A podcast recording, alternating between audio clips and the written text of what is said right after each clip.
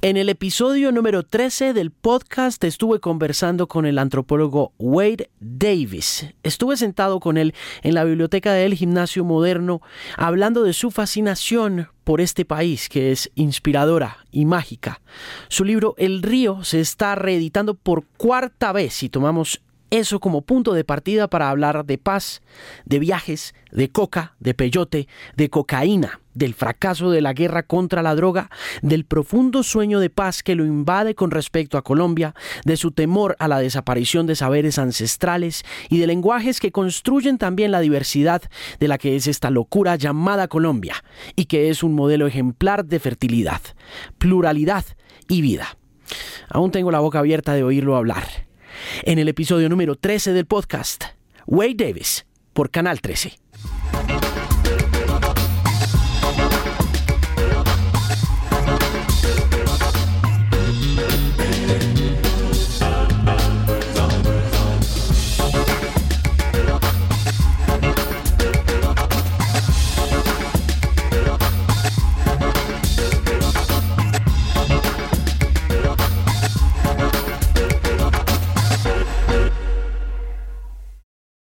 Thank you for being here, for accepting the invitation to the podcast, and for being in the celebration of the Filbo in the event of our bicentenary.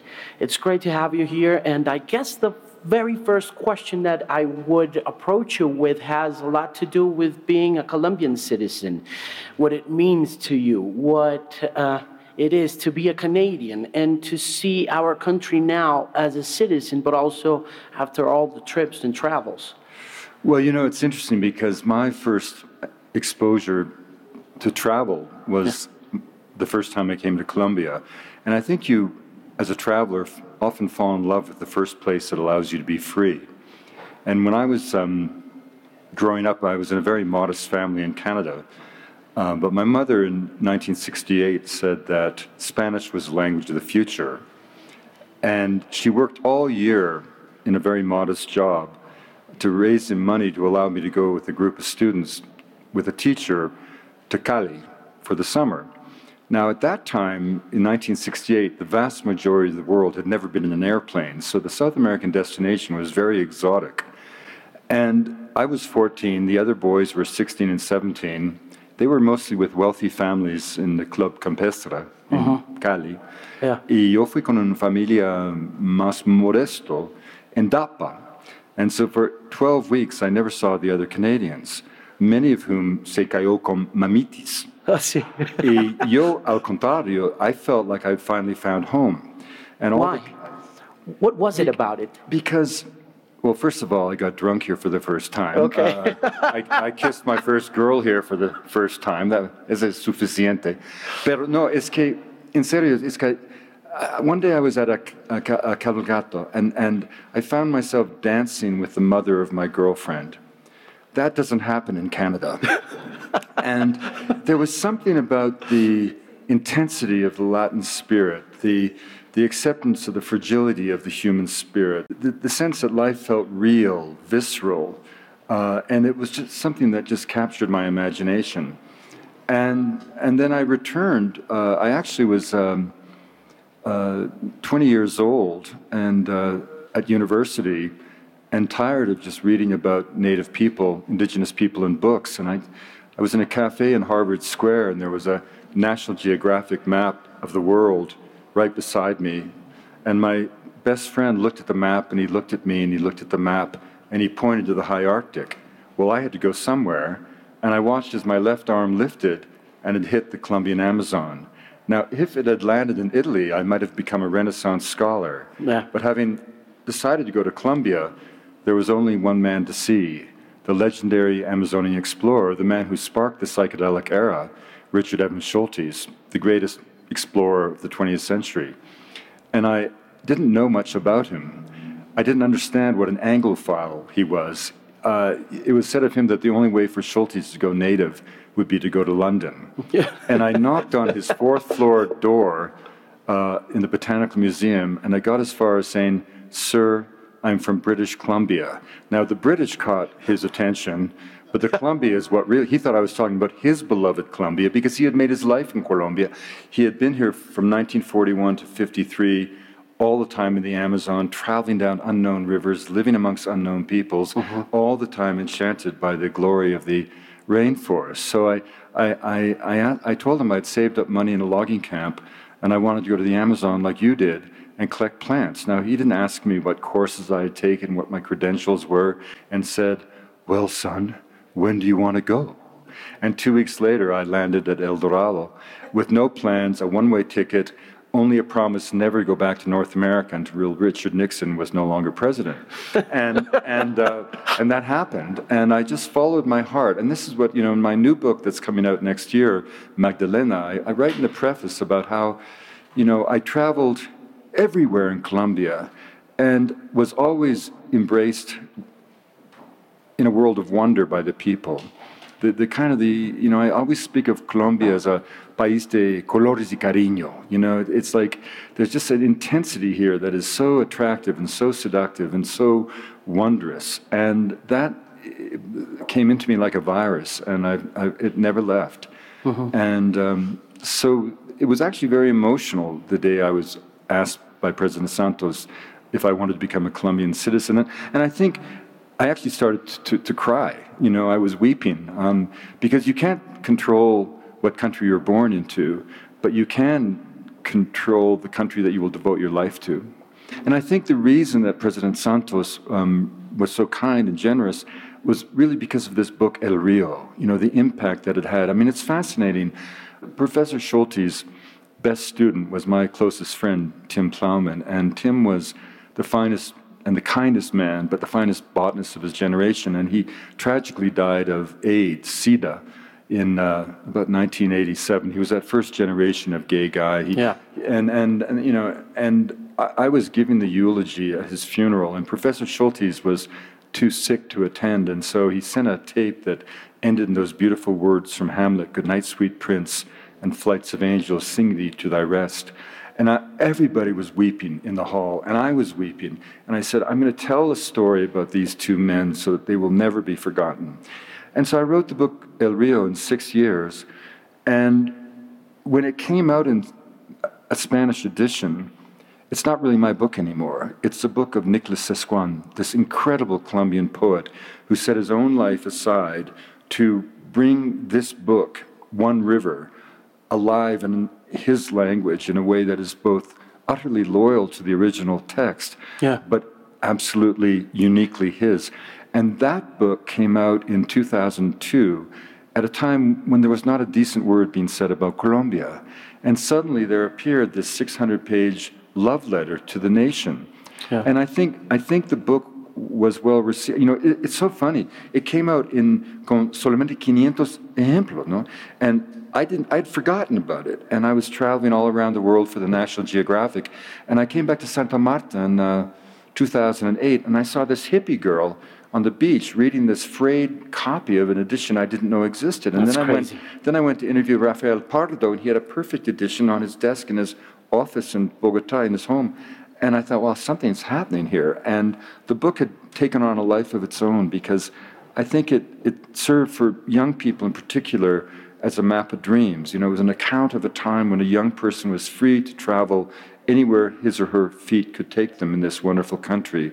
And suddenly, this cruel war, you know, fueled exclusively by the consumption of cocaine abroad, forced every Colombian to almost turn their back on their own nation. That's interesting because as you approach citizenship and as you become a citizen, I also wonder and I think about me being a Colombian citizen, what it means to me right now and what it means to you, and how, in spite of our origins, you know, this country connects us in such a magic and mystical way. I wouldn't go too far, uh, but in a way, I felt it was an act of solidarity you know, I was so sick of the way that Colombia was being reduced to caricature. You know, it's amazing. If you think of the war, you know, at no point were there more than 200,000 combatants in a nation of 48 million. The vast majority of Colombians were victims of the violence. The violence would not have lasted a week without cocaine. Yeah. And the entire cocaine market is driven by consumption. So those who really have the blood of innocent Colombians on their hands are everyone you know who uses the illicit substance and every country that creates a market by prohibiting its use but doing nothing to really curtail the use. Yeah. And yet, despite all of that complexity, Colombia has maintained civil society and democracy, greened its economy, had positive economic growth, created millions of acres of national parks, sought restitution with indigenous people in a way that cannot be matched by any nation state in the world, and has paved the way for what will be a cultural, economic, and spiritual renaissance as two generations of Colombians come back to the nation from the capitals of all the world, having been educated and trained in every conceivable vocation. So Colombia is on the edge of an extraordinary explosion of create, creative potential. Would legalization solve it? Absolutely. I mean, it's the only thing that will. I mean, the, pro- the problem is the, the only thing that will sweep clean the criminality um, is legalization. And everybody says, oh, wouldn't that be dangerous? I mean, you know, every country in the world that has legalized drugs has seen a precipitous drop in both crime and consumption. There's no one you have ever met, uh, and I was part of the drug drug subculture. Our museum at Harvard was a world center for the study of drugs. You'll never meet anybody whose decision to use or not use drugs has anything to do with their legal status, right? And you could you could legalize drugs today, and I think you'd only see, for the most part, benefits. And the, the, whole question is, you know, the consequences of legalization or the empowerment of the cartels, the mafia, the, the black market, and the cost of that to the nation are so much greater than the potential threat of legalization. So I, I'm in favor of the legalization of all drugs. Why does El Rio become this viral sensation at the beginning of the millennium? What well, is it about it? Well, as, as, I was saying, I think I think you know it, you know you know one of the things we never talk about and the consequences of, of the whole, not just the conflict, but the, the whole drug phenomena, is that Colombians became pariah almost a pariah nation. I mean, totally. a very close friend of mine, Carolina Barco, who was, you know, daughter of the president, Virgilio Barco, a foreign minister, uh, one-time minister of external affairs, um, ambassador of Colombia in Washington, D.C. And she was going through Dulles Airport, and a security guard began to frisk her. And he totally ignored her claims of diplomatic privilege. Well, if that can happen to your Colombia's highest diplomatic official, what happens to an ordinary Colombian family when they travel around the world? So I, I have so many Colombian friends who were forced to flee. Now, think about this one in five Colombians were forced to flee their country. Now, if that, if Canada, for example, had patterns of drug production, distribution, and an illicit market that forced 65 million Americans to have to flee their homes, because that's the proportion. Proportionally, proportionally, how it would go. Yeah. Maybe the Americans would think twice about their so-called war on drugs, which has cost hundreds of thousands of lives, unmeasurable amounts of treasure. Is it political or industrial? It's really political. Um, you know, one of the funny things is the Americans spend roughly $57 billion a year on the war on drugs, and yet 50 years after the beginning of that ill conceived crusade, there are more people using worse drugs in worse ways than ever before. The problem is the entire apparatus of the US government has a piece of that pie, and none of them want to give that up. So it's become this ideological engine. The only benefit of the conflict was that huge areas of the country were essentially off limits for industrial development. And so when you think, by contrast, with Ecuador, that in the 1970s made major decisions about colonization, uh, pipelines, oil extraction in the Oriente, Colombia was not able to do that. So now the decisions the country will make will be informed by 50 years of appreciation of the, of the importance of biodiversity, uh, of the importance of of indigenous people that simply didn't exist 50 years ago.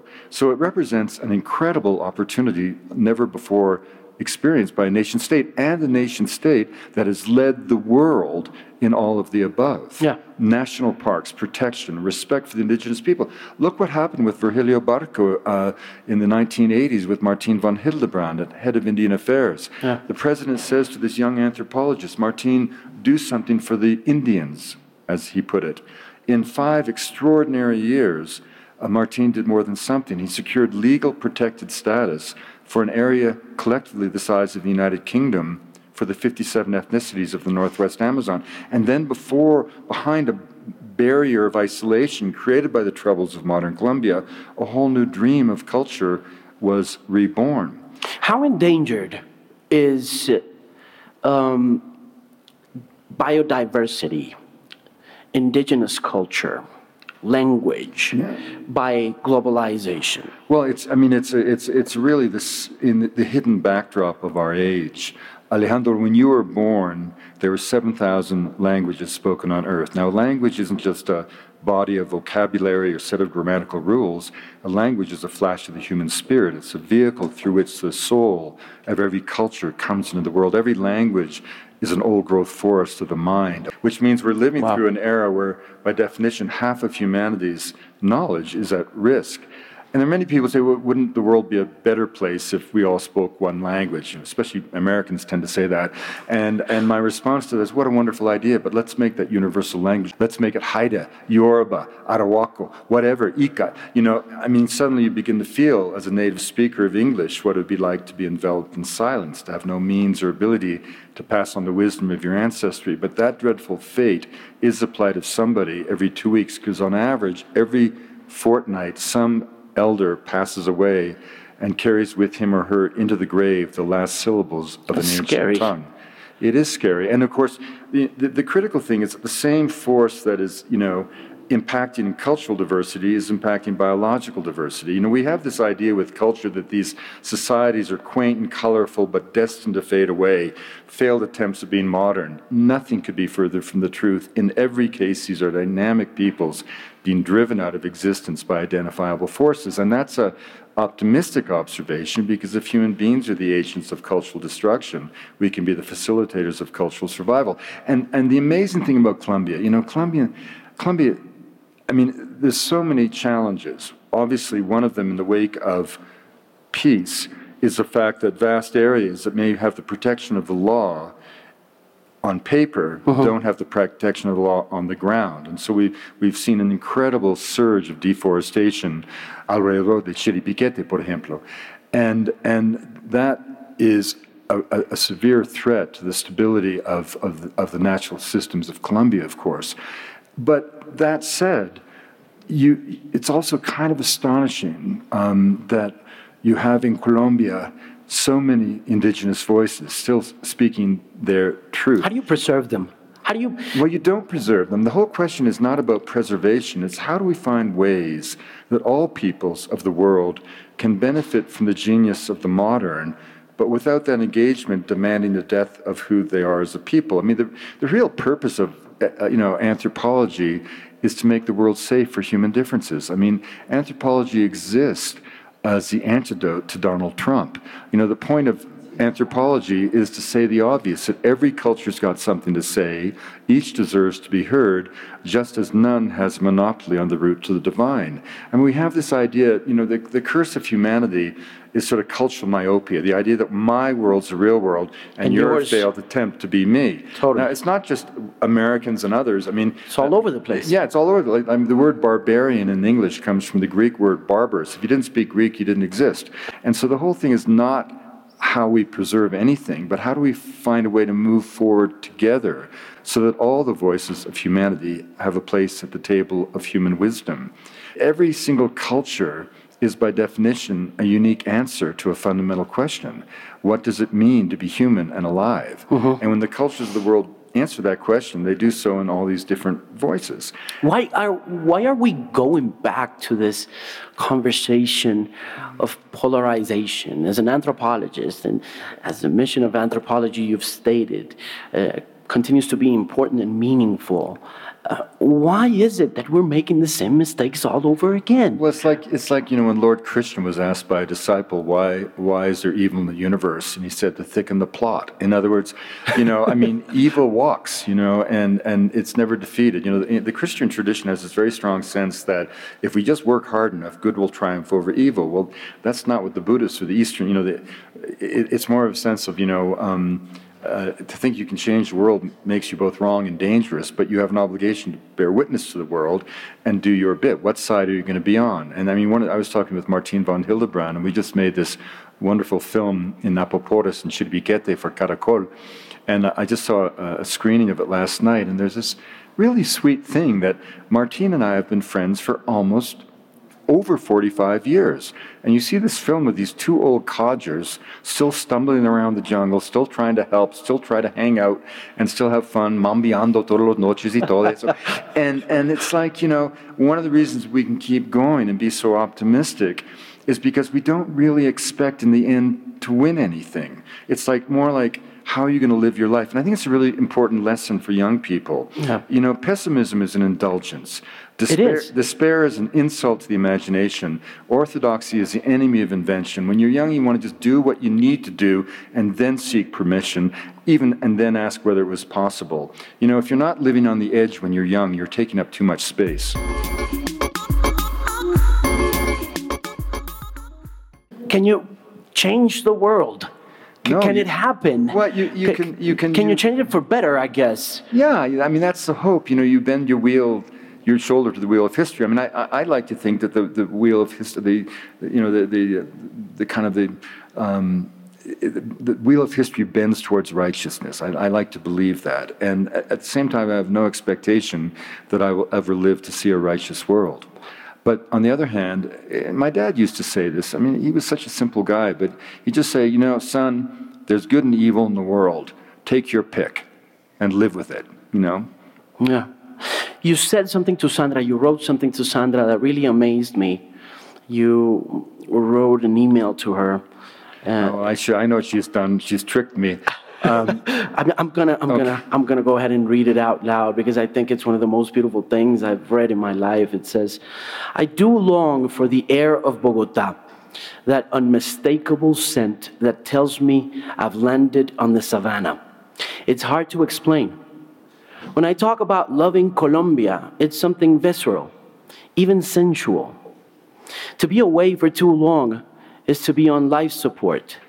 To step again onto the soil of the nation is to feel instantly that very sense of belonging that so long ago gave me the freedom to envision the man I've become.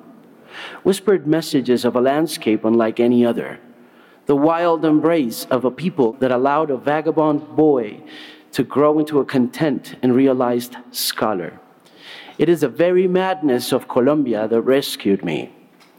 Like a sweet coefficient of the soul, my fire was so bright, so all consuming, that I came very close to self immolation. Only Colombia could match and give purpose to my passion. I was saved by that, and this is the key if anyone wants to understand my loyalty to the country. I guess that pretty much explains a lot, you know?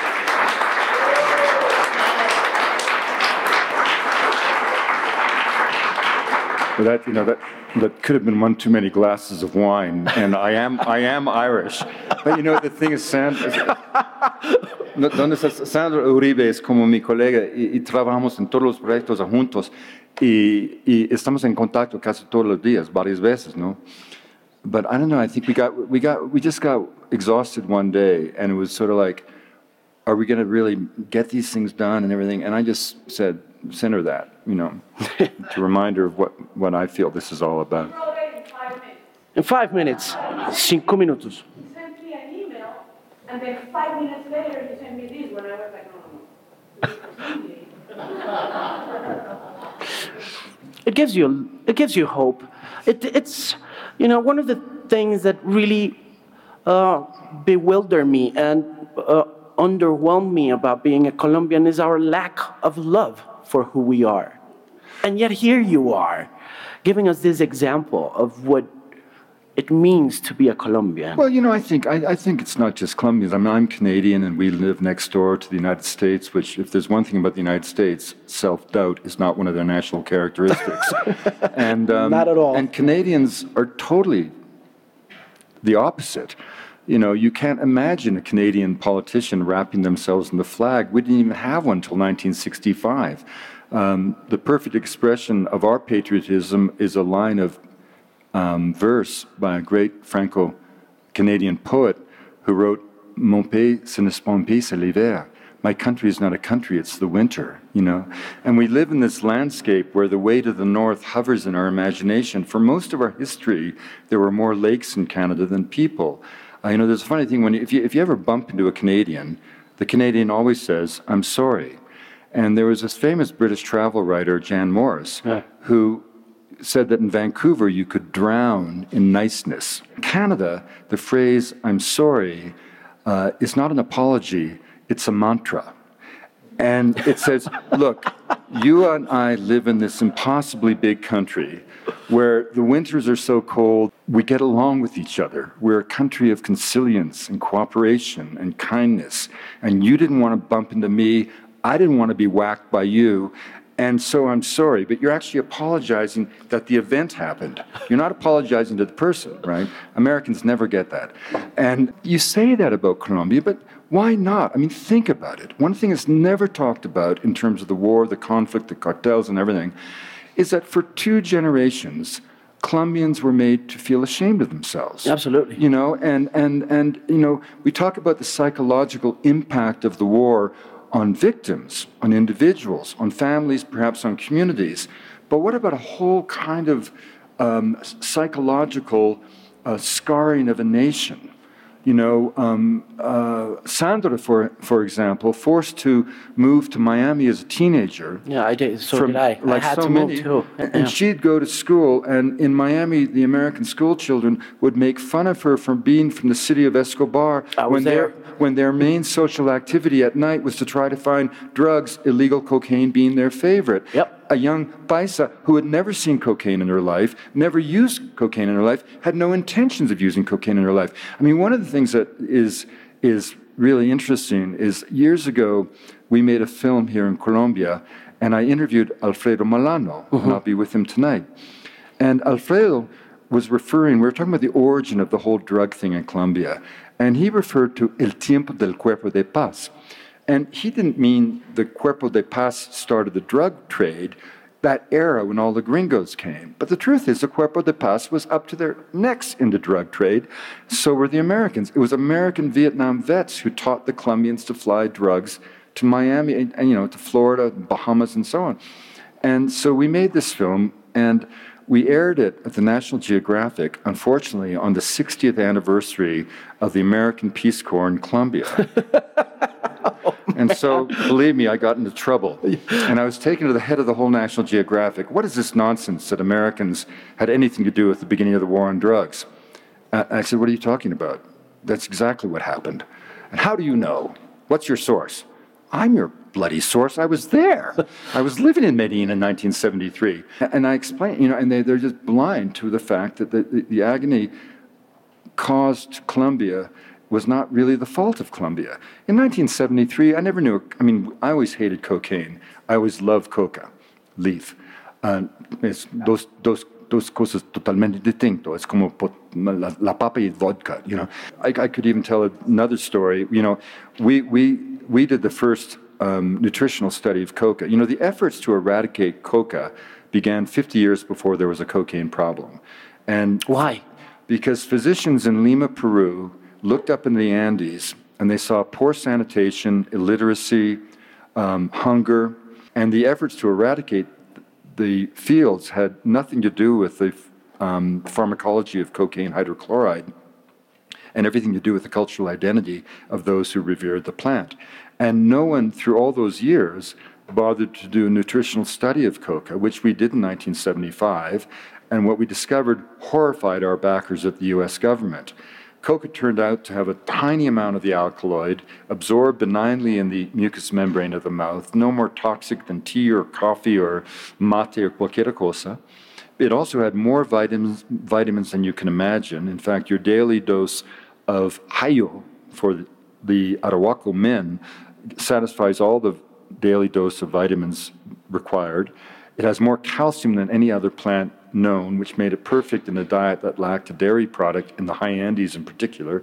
It even had enzymes which enhanced the body's ability to digest carbohydrate at high elevation. So, in one single assay, we put into stark profile these horrific efforts to eradicate traditional fields of a plant that had been used for 4,000 years with no sign of addiction, let alone toxicity.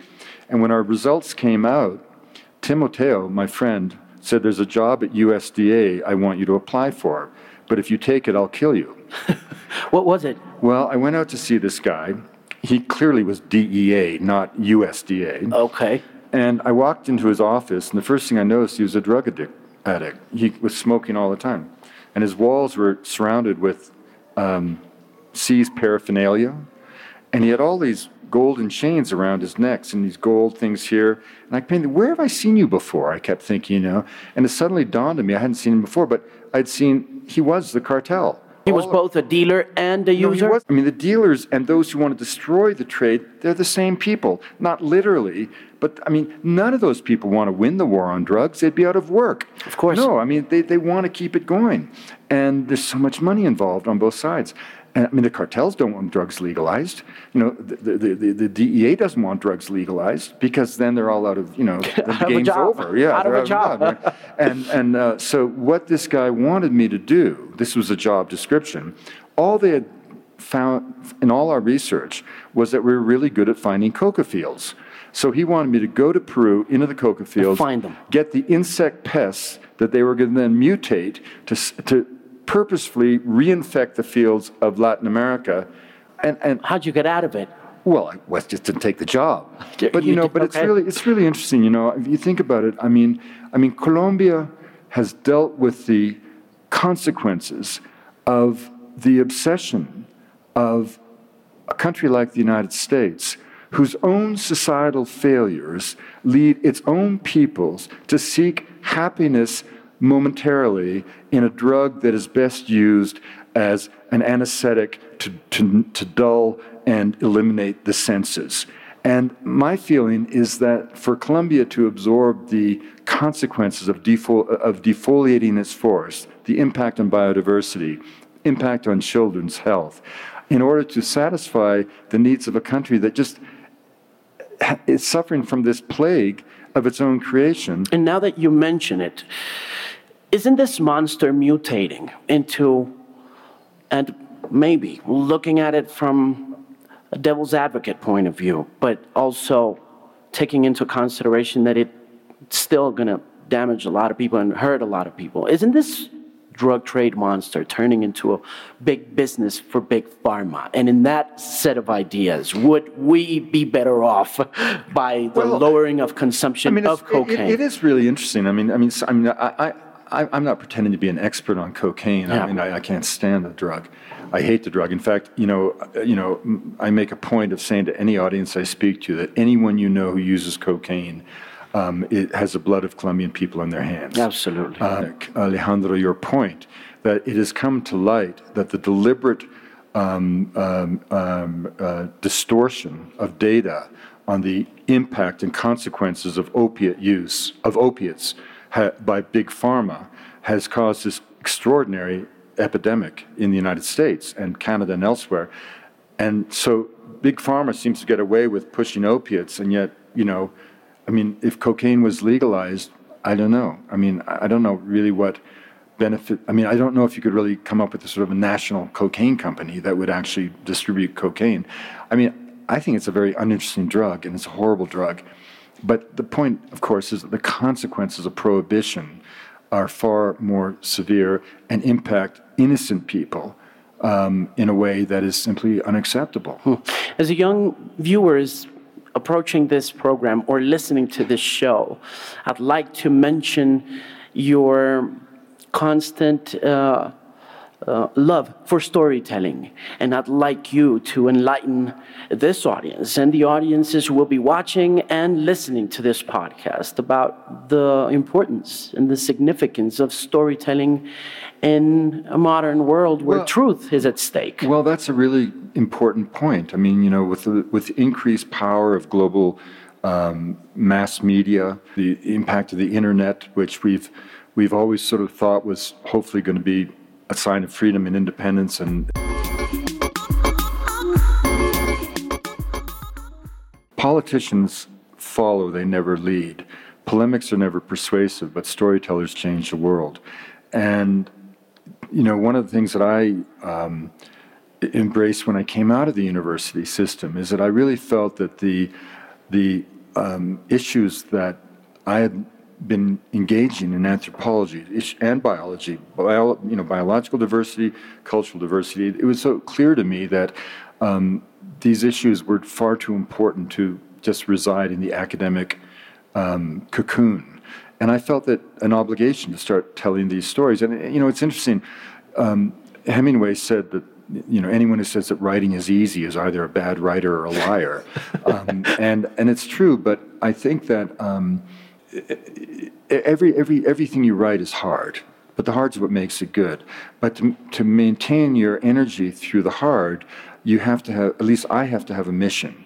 And every book I've ever written has been ultimately driven by some sense of injustice. You know, I mean, I wrote a book on voodoo, and what propelled me there was this horrible idea that when we note the great religions of the world Buddhism, Christianity, Judaism, Islam, Hinduism, whatever. There's one whole continent left out, as if black people had no religion. Well, of course, by ethnographic definition, that was absurd. But then you begin to think, well, so where does this idea of voodoo being evil come from? Voodoo is just a Fon word from Dahomey that means spirit or God. So what, what's going on here? Well, maybe it's the fact that Haiti was the only successful slave revolt in history. You know, Haiti defeated the forces of Napoleon, and had they not done so, Americans would be speaking French west of the Mississippi. Simon, Bol- Simon Bolivar um, was funded by Haiti on the condition that he free the slaves in Gran Colombia. And then the U.S. Marine Corps occupies Haiti in the 1920s, and everybody above the rank of sergeant gets a book, book contract. And the books have names like Cannibal Cousins, Black Baghdad, Voodoo Fire in Haiti, The Magic wow. Island, The White King of La Gonâve. All of these books are filled with voodoo dolls that don't exist, zombies crawling out of the grave to attack people, and of course, children bred for the cauldron. And they essentially gave rise to the RKO movies, Night of the Living Dead, and they said to the American people, during the era of Jim Crow and segregation that any country where such abominations occur could only find its redemption through military occupation. So I wanted to explore, you know, ex- uh, reveal that. And similarly, when I wrote about Schultes, I, I, wanted to, I wanted to celebrate the wonder of this man. I mean, the, you know, the incredible thing about Schultes is that he was a terrible uh, storyteller. He had no sense of the drama of his own life. Um, and I interviewed him for 30 hours at the beginning of that project, and those tapes put me back six months because none of it was really true. And and, and not, well, it was it was true, but like for example, he would he'd have some old chestnut, like you know, well there I was in the Putumayo y, y estuvimos cocinando la cena y, y yo dije fritamos el eh, frita, fritamos el papa, yuck yuck yuck, fritamos la papa, no no la papa, el papa, no. I, I said we'd fry the pope. I go, okay, professor, I've heard that 5,000 times. But then you discover that where the campfire was, esa fue la cosa, ¿no? En el medio del bosque, después de un viaje de como tantos meses, como muertos y sangre y todo eso, ¿no? And, and he didn't have a sense of his own drama. And so, what was so beautiful about the book, like I, in order to break up a long narrative, I inserted dialogue, both between Tim and myself and Schultes. Obviously, I, I no more remembered what Tim said to me in 1974, and I certainly don't know what Schultes said to somebody in 1943. But I was very careful to you know, using that literary device to, to root it in authenticity. You know, if there was a meeting that Schultes had in Bogota, I would make sure who was there, what the agenda was, what the outcome was. Mm-hmm. But for Schultes, the beautiful thing is the book became his life. In other words, his wife said, Dorothy, that he kept the book by his bedside table until he died. And when he couldn't sleep at night, uh, which was often, he would just open it and read of his life. And one time he took me aside and he said, Wade, you won't believe what Mrs. Bedard said to me when I met her in Bogota in 1943. Look, it's right here. and that was what I had made up. And, and it was so beautiful because he had made my life possible. Uh, I was able to actually give him back his life as he faded from the stage, right? You know, literally, because he had lost all memory of where he had gone. It's incredible. And, and, and I was only able to reconstruct his life through primary archival documents. What's the hardest part of doing that, of reconstructing Oh, someone else's he- life through? Well, you know, a lot of it is he didn't keep any journals. And so he, he, he took thousands of photographs, which was a treasure. So you can see the day he arrived in Bogota, he gets on a tramillo and he goes with nuns. He follows nuns up a mountain and f- collects his first specimen, a new species of orchid that he presses in his passport. Or, or you know, that, that uh, the fact that in Bogota in 1941, the tallest building was the spire of the church on the Plaza Santander. It's incredible, you know. So you could, and of course, Bogota antes que el Bogotazo y después, totalmente distinto, no? And so you, you, the photographs allowed you to do that. And then I had his botanical collection notebooks, so I knew the date and what he had collected. So, for example, here's a good story. I knew he found the magic mushrooms in Mexico. He sparked the psychedelic era. I He fa- did. Oh, totally. He did that. Totally. Are you kidding? Schultes? Totalmente, hombre. He, he, he, um, he was the one. It was right out of Indiana Jones, you see. And what it was is he, he, he got his start. He was very conservative from a very poor family in Boston. And he couldn't even afford to stay in the dorms at Harvard. And he took a job in the economic botany library filing cards for 15 cents an hour. And he found himself surrounded by these monographs of distant tribes and accounts of poisons and strange drugs. And he took the course that had been taught that at Harvard longer than any other. And, and, and one of the things, his professor, who hated the government, so one of the laboratory ex- uh, assignments throughout Prohibition was to distill, ferment, and drink huge amounts of alcohol. That was a requirement of the course. And, but when it came to these curious plants called the Fantastica, as the hallucinogens were known then, the professor had his limits, so he had to do a book report. He races to the back of the hall, gets the smallest book he can, because he's got so much other homework, puts it in a satchel, goes home to his tenement in East Boston, and that night, botanical history was made. Because the book that he happened to have selected was the only monograph then available in the English language that described the stunning pharmacological effects, effect, pharmacological effects of peyote. And he Nah, comes, he that's comes back. He come back. He comes back the next day and he says to the professor, "I have to know this plant." He had read all night long of visions of uh, diamonds floating over his imagination, and so the professor said, "You must know it." So he, in an old 1928 Studebaker, with a companion, drove over the dusty roads of America to Indian country in Oklahoma in 1933 and ate peyote five days a week for eight weeks. Needless to say, he came back to Boston, a boy transformed. And he goes off and, and, and makes that great discovery. But the point is that I, I found alive still a missionary who had been in Huautla in Oaxaca in 1936 when he went there, 38. And she said to me, You know, there was this crazy bicycle that Jose Dorantes had. Jose Dorantes was a merchant who gave him the first specimens of mushrooms. And I wanted to find out if, and I knew that every night there was no electricity except a, a generator, one string of light bulbs, one cobbled street of Huautla, all these Mazatec kids who would chase Jose Dorantes like squirrels as he rode his bicycle every night. And I wanted to find out, I wonder if that's what Schultes saw when he arrived.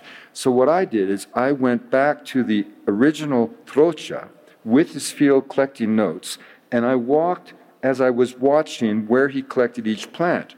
And as the, as topographical gradient went up on the mountain trail into Huautla, I was watching his collection, so I kept at his pace the whole time, and I arrived just at six o'clock in Huautla. And so then I went back to Schultes and I said, Professor, concentrate. I want you to remember what the first thing you saw when you arrived in Huautla for the first time. I didn't say anything else. He thought for a moment, he says, that goddamn bicycle. and yet, you know, and it was red. But, you know, that took a week and a half. And in the book One River, it's one sentence, you know. It's great to have you in Bogota. Congratulations on the fourth edition. I know you'll be talking to Mr. Alfredo Molano tonight about your new upcoming book. When's that coming out? I think it'll be out with uh, Planeta either um, late of this year or early 2020 with in, in uh, London and New York. It'll come out in early 2020, and there'll be a shortened version as an illustrated uh, special edition book by Savia and Argos, um, probably early 2020 as well. Thank you very much for taking the time. Have a great rest of weekend here in Bogotá. Enjoy La Feria del Libro. Great meeting you. Gracias, Alejandro.